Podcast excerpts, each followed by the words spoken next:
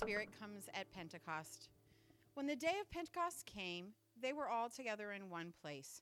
Suddenly, a sound like the blowing of a violent wind came from heaven and filled the whole house where they were sitting.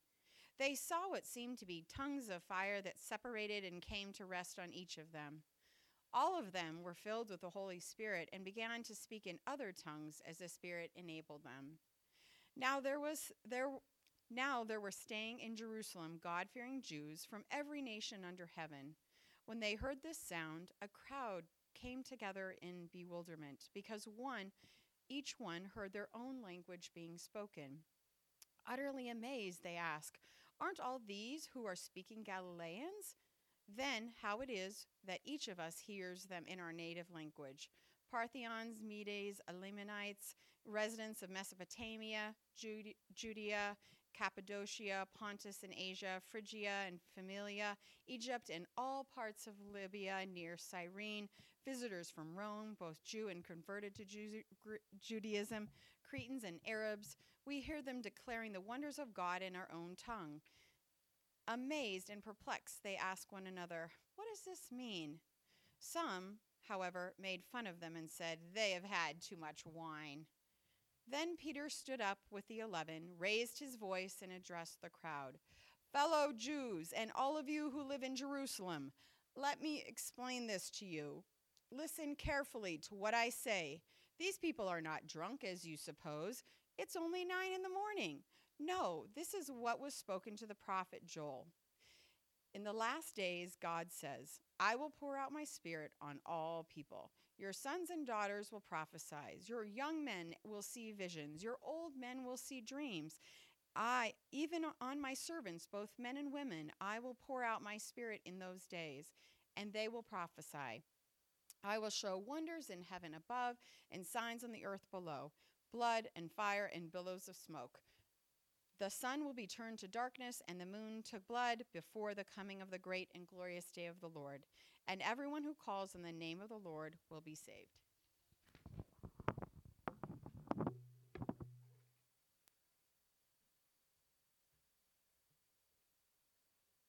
That reading, Katrina. The kids are invited to kids' church in the library with Roxanne today.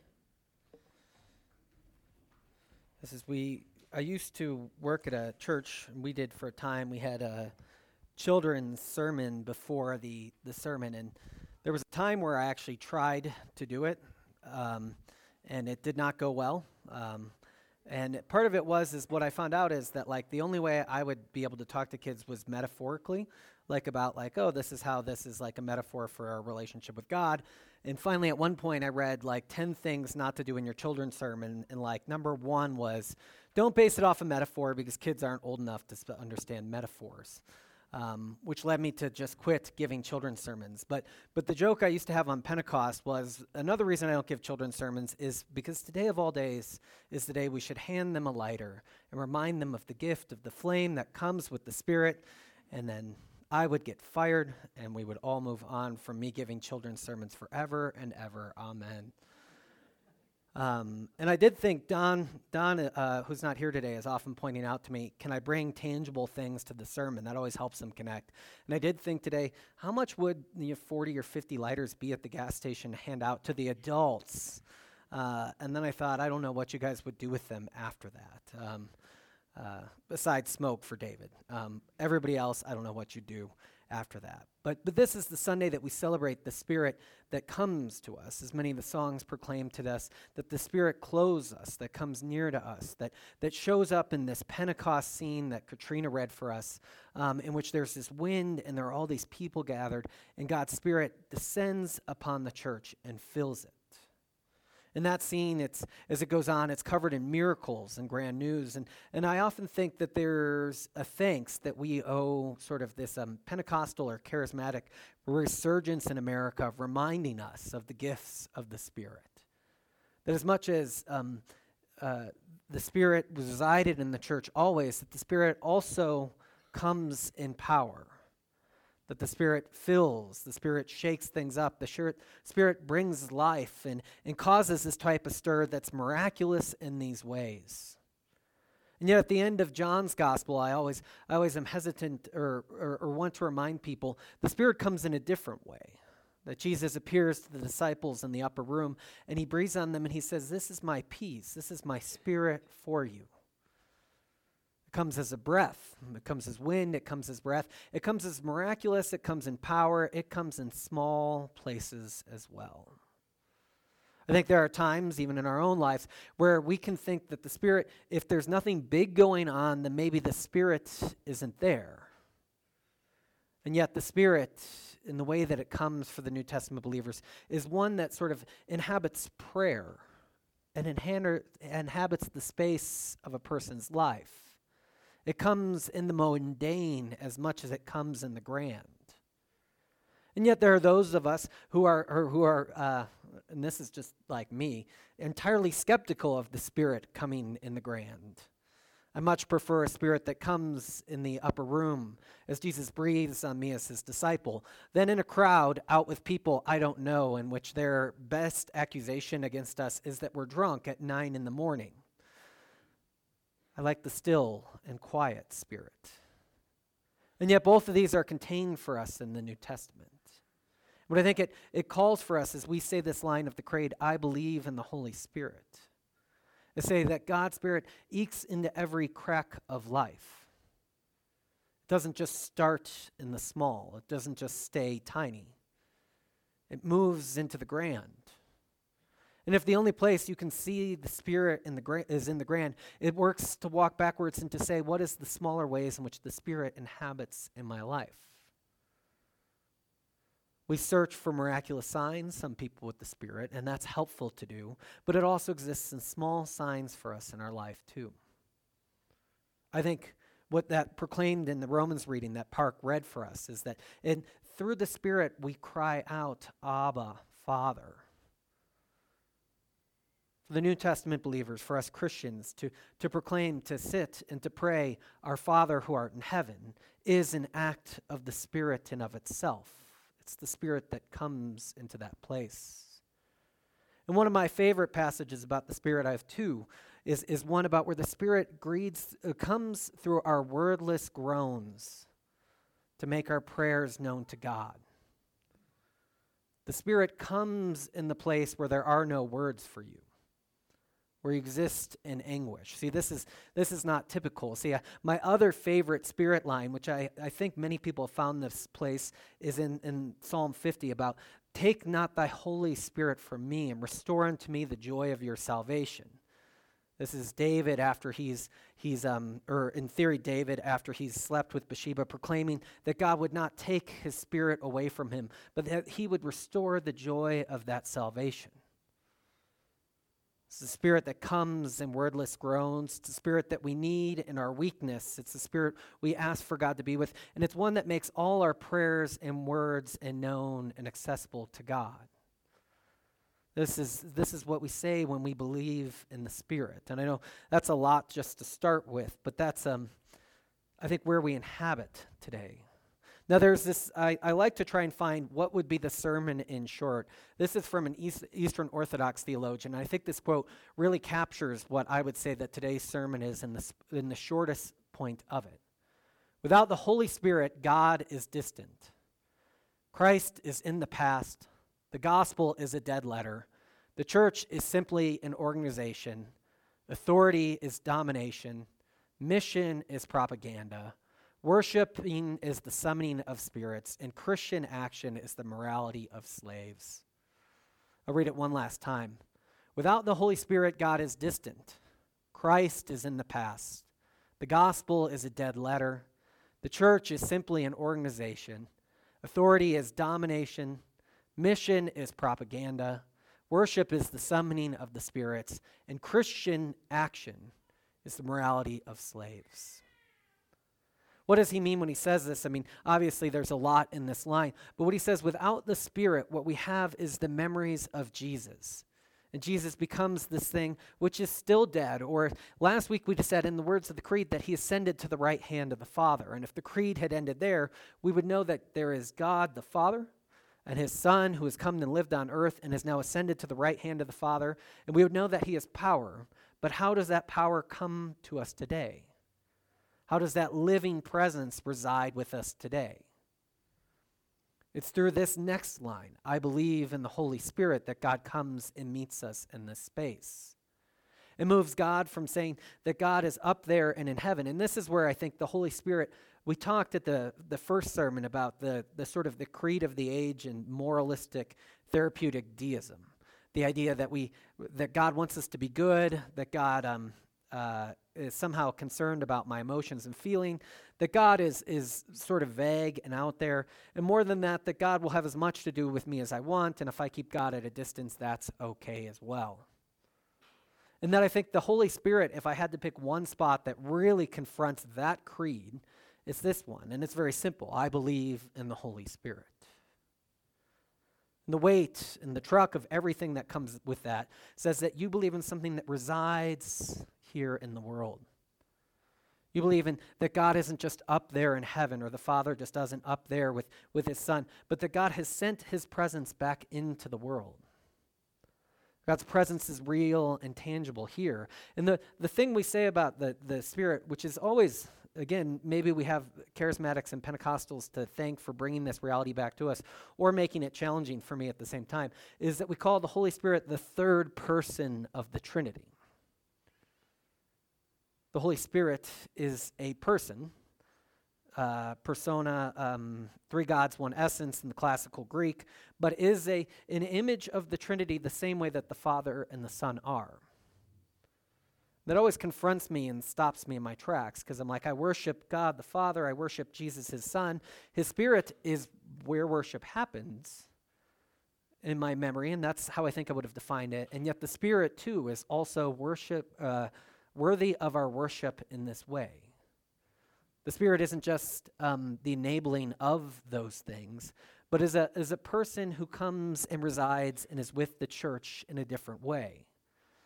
So the song we, we started with, Holy Spirit, you are welcome here, come flood this place, fill the atmosphere. Um, if, if it's just the memory of Jesus, if it's just the memory of God, it's a weird thing to ask. But if it's actually this third member of what we call the Trinity, of this three party thing that is both one and, and three, and it images for God for us in ways in which we can understand and be with Him, then we're calling out for something real to be here in presence and in power.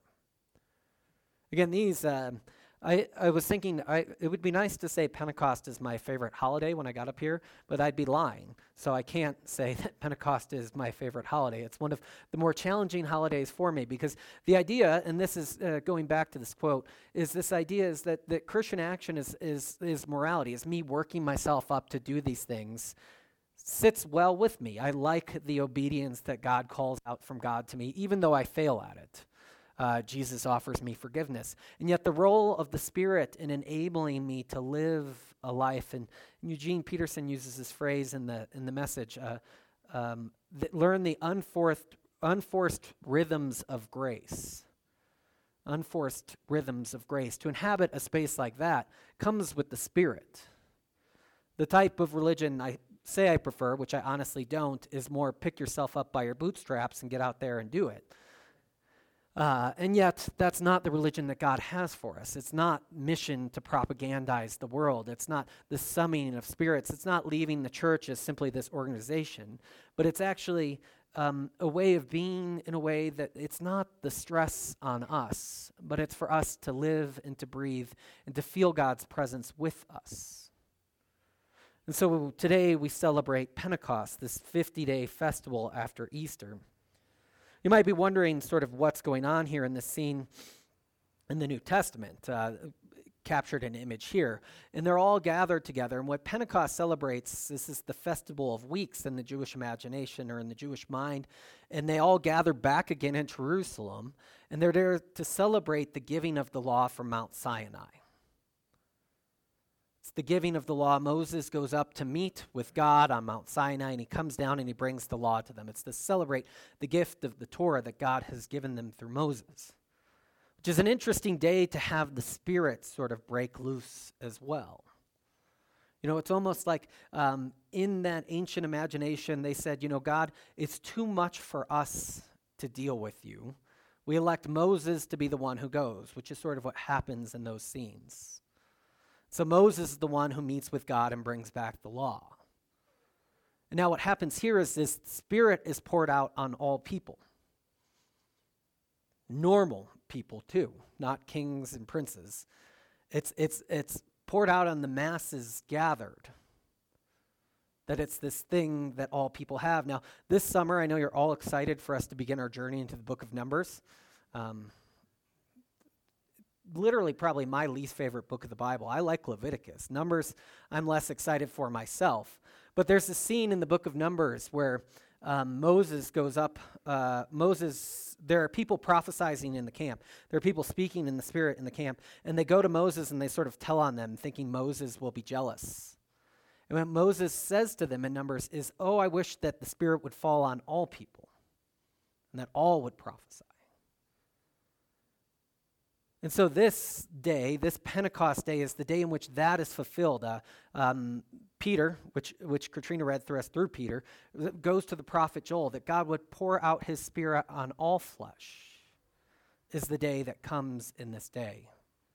And one thing that, that we miss, I missed, um, is that there's after when Moses comes down and they're worshiping the golden calf, if you're familiar with, with that scene from the Old Testament, and he, uh, I always think of Charlton Heston. I can't not think of Charlton Heston at that moment. Um, but he comes down and he throws the stones. That happens in, in the movie, The Ten Commandments. Um, uh, so now I can't stop thinking about Charlton Heston. Um, uh, get your hands off me, you damn dirty ape. Wrong movie. Um, he's also in Planet of the Apes, funny enough. Um, he comes down the mountain, and what happens is 3,000 people are, are sort of murdered by the Levites. They go out and they sort of say, This is how we're going to make replicants for what's happened here. 3,000 people. Interestingly enough, at the end of this passage, which we didn't read all the way to, but we did hear from last week, the number of people added to the disciples' number is 3,000. It's almost like saying that the idolatry of the golden calf of that moment and of that time, um, that choosing against God, is now overcome by God's own action through the giving of the Spirit. 3,000 were lost at that moment, 3,000 were gained at this moment. And so this Sunday, we come together, we mark both the coming together of, of the Spirit being poured out at Pentecost, but as it, for Christians, it's for us wise not to forget the history of this moment and of this time, in which we hear from God sort of that, that this is a story that's been going on long before our, the church. And it's often remarked that Pentecost is the birth of the church. This quote on the back of the bulletin at, at Pentecost, we celebrate the, the birth of the church. Pentecost is the climax of the Christian year, as we are now only liturgically, liturgically uh, able to tell the whole story of God's redemption of creation, and is finally summed up through God's new creation of the church. By creating this timeful people, God has storied the world, and as we know, we have everything necessary to know the time in which we live. For God saves by making possible the existence of a people who are formed by God's time so that the world can know that we are creatures of a good creator, formed by God's time. This um, where this quote begins is sort of in that we celebrate the birth of the church, and this fulfills a big time for us. It enables us to tell the full story of God. Is if familiar what we celebrate in the, the liturgical calendar in our church and in many churches as we begin in Advent, sort of anticipating the birth of Christ and the return of Christ at the same time. And we move into celebrating his incarnation. We go to Epiphany season to celebrate the, the glories and the appearances in which it becomes Jesus in his earthly ministry as a manifestation of God. We walk towards the cross in Lent. Sorry, I'm going really fast. We celebrate Good Friday. Easter rises again on Easter. And then we have an Easter season of celebrating the 50 days, like the disciples did, of awaiting the Spirit. And then we, we hear that, that this, that the Spirit arrives. And what happens after this season is called ordinary time, which is a great, grand, and normal name. This is next Sunday is the first Sunday of ordinary time. But what I think what we're saying is that we inhabit during the space of the, the year from, from Advent all the way until this Sunday, placing ourselves in the story so that we can hear it as it unfolds for us. That we can go to the dark moments in Good Friday, that we can go through the dark moments of the betrayal, and that we can see the glorious light of Easter, that we can sit with Israel awaiting the sign from God in the same way that we sit awaiting the return of Christ in Advent, that, that we situate ourselves in the place in the story so that we can hear the whole thing. I often joke that if you were to say that um, uh, she awakes with a kiss is, is the story of Cinderella, you would have told, or Snow White, um, my daughter isn't old enough to watch these things yet. Let's just say Snow White, and you can fix it later for me. Um, she wakes with a kiss is to is to say how you know the end of Snow White, but to not have known the story of how she ends there and the challenges and the rivalry is not to know the story at all. And so, what we do in practicing God's timefulness for us and sitting with this story is try to really know the story as it unfolds and takes place. And then we live approximately half the year in what's called ordinary time, but it's more like normal time, in that now the full revelation of God is with us. I believe in God the Father, I believe in Jesus Christ, his only Son, and I believe in the Holy Spirit, is what enables us to sort of speak these things into the world so that we become timed by God's presence for us. And this is the way in which the Spirit sort of works for us. Enables us to tell the whole story of God and that there's nothing that comes after this is an important thing to say as well, except for the return of Christ. But there are challenges. Um, the Spirit, it, this is always a hard Sunday because if you really want to think about what the Spirit does for the Christian life, you could probably list off at least 50 things. Uh, I looked up lists and found lists of my own, and I was able to come up with multiple different things that the Spirit does for the Christian life. It's, it's almost like the underlying current of the Christian life. It is the thing that sort of enables and lifts us up. It makes this more than a lie, it makes us present to us now. And this is why I think the, the, the Creed goes on to say, I believe in the Holy Spirit and I believe in the Holy Catholic Church. I believe in the church. Is to say the Spirit is where we begin to find. Um, that God has infused um, life with Himself. That God has somehow met with a people and made them in a new way. So when you say, I believe in the Holy Spirit, you're not just referring to something off there or distant, which technically we're not doing when we say, I believe in God the Father, or do I believe in Jesus Christ, his Son? We're not believing, we're not saying either of those things then, but the Spirit most explicitly names what God is doing now by becoming friends to us by living in us, by living near to us, by empowering through us, by enabling our prayers, by pouring God's love into our heart, by uh, confronting and challenging, by bringing us to confession, by lifting us up to light and life. That the, that the Spirit names the ways in which this becomes real for the church. The next phrase in the Creed, the communion of saints. Now, we talked about first to say that we believe in the Catholic Church. The Catholic here means universal. And it's not just that it means universal to say that we believe in the universal church, but what, it, what I think it helps name for us is we believe in the church that has a mission and call for everyone. We believe in a church that exists in all time and all places, with a witness to that Christ and the God through the Father and Jesus Christ and through his Spirit, God has, has this universal call for humanity. See, if you were to go back into the first century world, almost all religions are sort of regional um, cults. Uh, and I'm not using cults in the David Koresh sense of the word, just regional practices of religions. And most of them didn't have like this idea of like, you know, Artemis, uh, which is the one that exists near Ephesus, is so great, we should take Artemis to other cities, invite other people into the worship of Artemis. It's just a regional thing for Ephesus. More likely than that, they're likely to think of Artemis sort of like the ways we should take Artemis and have her beat up the gods of their gods. Um, and then Artemis would win, and Artemis would still live here, but that's the mission, right? Artemis, we build up in our city. She, uh, when we went through this in um, a couple years ago, I compared it to like a sports team. Artemis is like Wall Street and the New York Yankees combined, in the sense of that's how they would think of it. And there was no Yankees fans can be annoying and try to evangelize at times, but really that's not their point, right? Their point is for Wall Street to grow bigger, not for you to really participate in it, and for the Yankees to kick your team's butt. That is the whole mission of being a New York Yankees Wall Street fan, let's say. That's the same with most of the religions at this time. But what strangely happens with Christianity is that it's not meant to just stay in a reg- regional sect, is that it goes out into the world and proclaims, and, and this is what we heard from Peter and, and what Katrina read, is that this is a message for all people in all places and at all times. To proclaim the church as Catholic or as universal is to proclaim that it bears this message that is in no place exempt. But the second thing, in connection with the Spirit, to call it universal is to also say that there is no place in my life in which this is not welcome. All of my life through the Spirit is to be transformed by this. It's a universal message for the world. It's also a universal message for human selves, most clearly myself. There are times where, where we build our own little temples or sand castles in the sand, whatever you might call them, and we're like, I want to be a good Christian. I want to enable my, my life for Jesus. I want to Him to come and to reside in my heart, but please don't touch this. Um, and this will vary from different to different people, but at least for me, there have been times in my life where it's like, I submit my life to Jesus as long as it's everywhere except for this spot of my life.